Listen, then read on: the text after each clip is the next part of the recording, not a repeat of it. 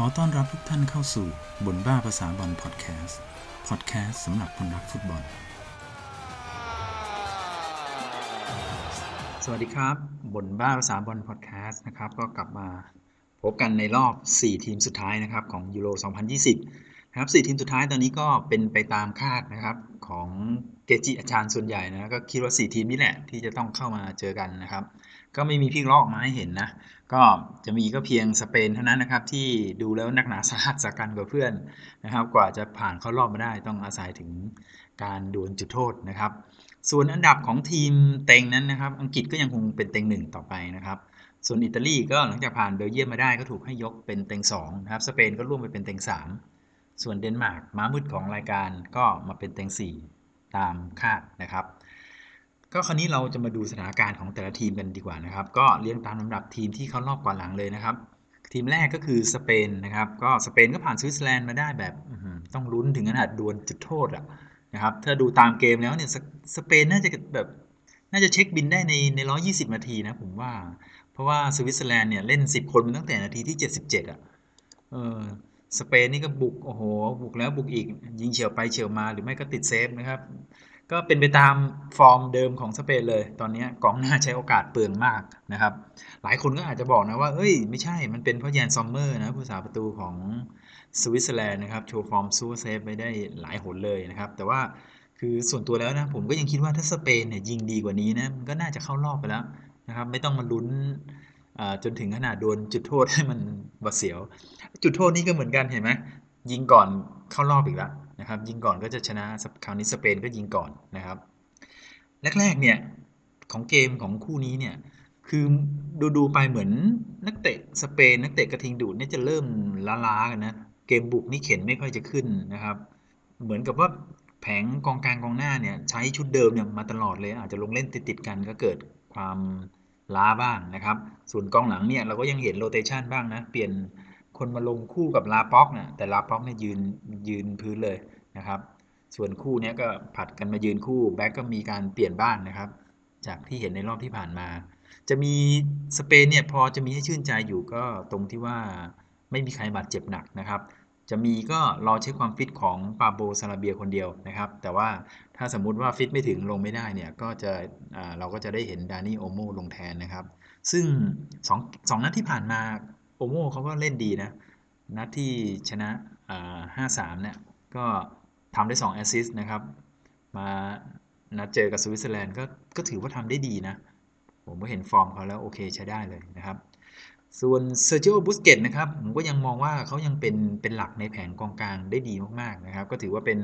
จอมเก่านะที่คอยประคองรุ่นน้องนะให้อยู่กับร่องกับรอยนะไม่ใครฟอร์มหลุดไปซะก่อนนะครับแต่ว่านัดหน้าเนี่ยเจอกับอิตาลีเนี่ยก็ถือว่าเป็นบทพิสูจน์ที่แท้จริงของความเก่าของเขาละนะครับว่าจะเอาตัวรอดได้ไหมนะครับเพราะว่าจะต้องเจอกับการเพสซิ่งจากจากกองทัพอัสซูรี่นะครับอิตาลีนะถือว่าเป็นงานหนักเลยนะครับหนักถึงหนักมากเลยนะครับในนัดนี้หากว่าสเปนครองเกมไม่ได้อย่างที่ตัวเองทำได้ถนัดนะก็คือสเปนนี่เขาเขาชอบครองเกมนะครับบุกไม่ได้ก็วนซ้ายทีวนขวาทีอย่างเงี้ยนะครับถ้าเขาสามารถครองเกมได้นะไม่โดนเพรสซิ่งแย่งบอลไปก่อนเนี่ยก็ก็ก็ยังพอมีโอกาสเอาชนะอิตาลีได้อยู่นะถ้าถ้าสามารถแก้เกมเพรสซิ่งได้เนี่ยแต่ถ้าหาก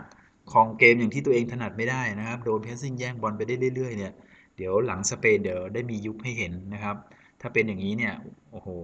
ถือว่าลำบากนะนะครับแต่ว่าอีกทางหนึ่งก็คือต้องภาวนาให้ให้เกมลุกของสเปนเนี่ยผีเข้าด้วยนะไม่แน่เหมือนกันนะอาจจะเกิดฟอร์มดีขึ้นมากระทันหันนะครับเพราะว่านัดที่แล้วเจอสวิตผีออกไปแล้วนะครับก็จะผีเข้าผีออกอยู่อย่างเงี้ยนะครับฟอร์มกองหน้าของของสเปนนะก็ต้องมาดูกันนะครับว่าผลจะออกมาเป็นยังไงนะครับนัดนี้เราก็จะได้เห็นอัลวาโร โมราต้านะครับกองหน้าของยูเวนตุสจะต้องเผชิญหน้ากับคู่เซนเตอร์จอมเก่าที่มาจากยูเวนตุสทั้งคู่นะครับก็คือจอร์โจ เคียรินีกับเลโอนาร์โด โบนุชชีนะครับก็ต้องเรียกได้ว่าโมราต้าเนี่ยต้องท็อปฟอร์มจริงๆนะถึงจะผ่านคู่กำแพงเหล็กจอมเก่าคู่นี้ไปได้นะครับเห็นแล้วก็อดเป็นห่วงสเปนไม่ได้นะครับส่วนนักเตะคีย์แมนของสเปนเนี่ยผมก็ยังยกให้กับเซอร์จิโอ บุสเกตกัปตันทีมเหมือนในรอบที่ผ่านมานะครับ อ่ะคราวนี้เราไปดูอิตาลีนะครับทีมที่สองที่ผ่านเข้ารอบมานะครับ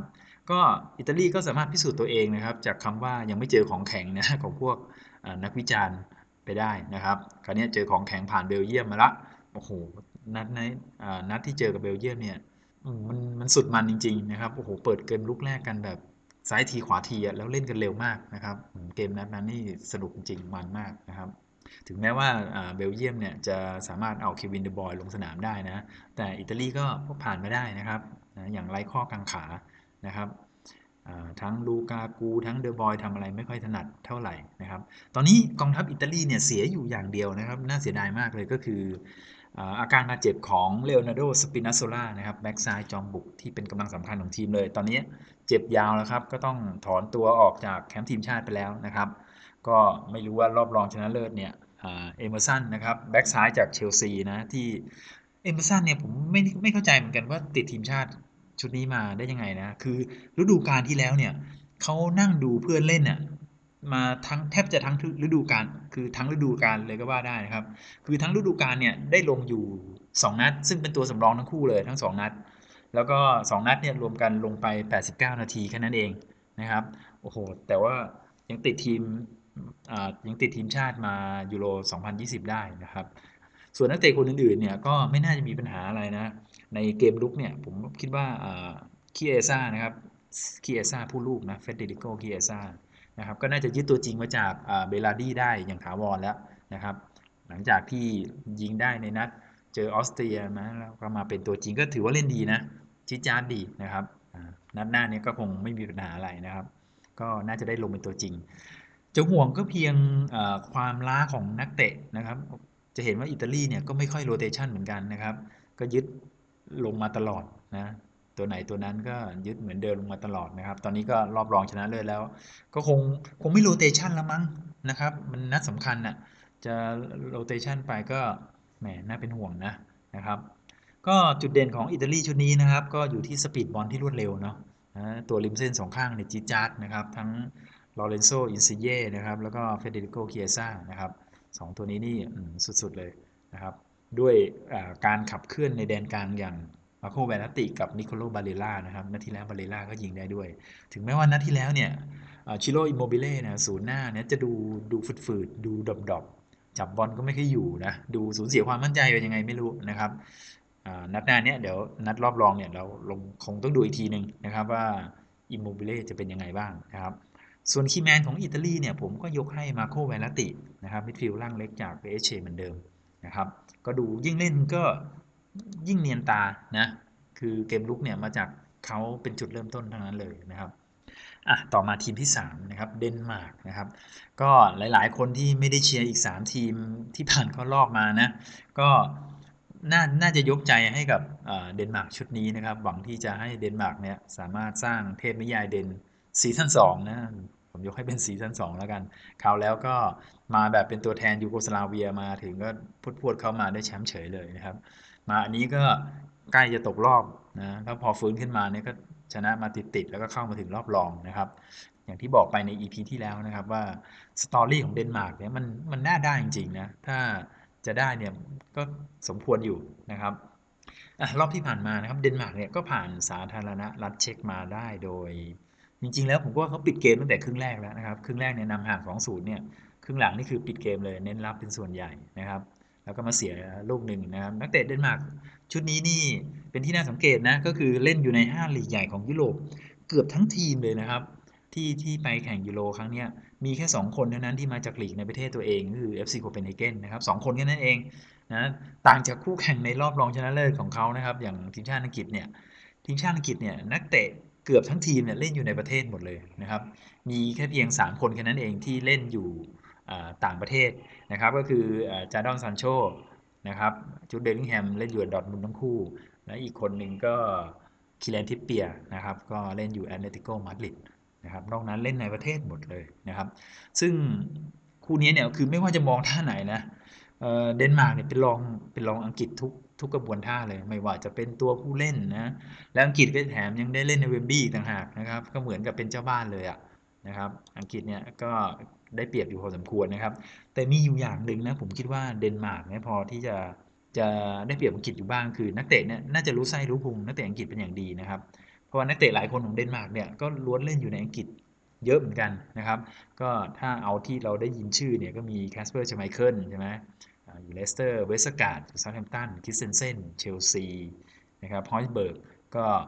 อยู่สเปอร์นะครับแล้วจริงๆก็ยังมีคนอื่นอยู่อีกนะก็เล่นอยู่กับทีมเล็กๆบ้างนะครับฟูลแลมเบนฟอร์ดเบนฟอร์ดปีหน้าก็ขึ้นมาเล่นพรีเมียร์ลีกแล้ว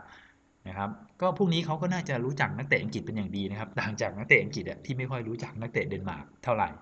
นะครับคือพวกนี้เขาน่าจะให้ข้อมูลเพื่อนร่วมทีมนะว่าทีมชาติอังกฤษแต่ละคนเล่นเป็นยังไงบ้างใครถนัดอะไรยังไงนะแล้วก็มีวิธีรับมือกับนักเตะเหล่านี้อย่างไรนะครับนักเตะคีย์แมนของเดนมาร์กเนี่ยนัดนี้เนี่ยผมขอยกให้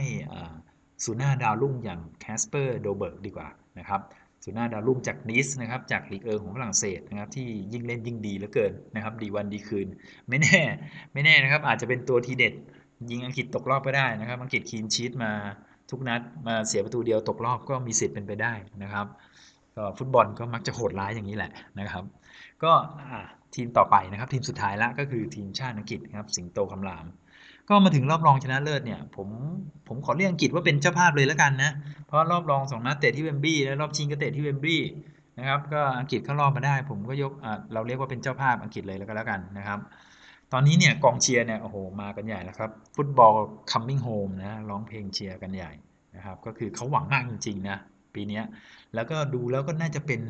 เป็นโอกาสที่ดีที่สุดของอังกฤษในในรอบห้าสิบห้าปีจริงๆที่จะได้แชมป์ระดับเมเจอร์นะครับก็ครั้งล่าสุดก็คือหนึ่งเก้าหกหกที่ได้แชมป์โลกนั่นแหละครับก็คือในในดินแดนของประเทศตัวเองนะครับตอนนั้นอังกฤษเป็นเจ้าภาพด้วยคราวนี้ก็ไม่ได้เป็นเจ้าภาพก็เหมือนเป็นเจ้าภาพแล้วแหละนะครับก็ทีมชาติอังกฤษเนี่ยถึงถึงแม้ว่าจะถูกมองว่าเล่นไม่เล้าใจเหมือนในอดีตนะเมื่อก่อนก็คิกแอนด์รันนะครับโอ้โห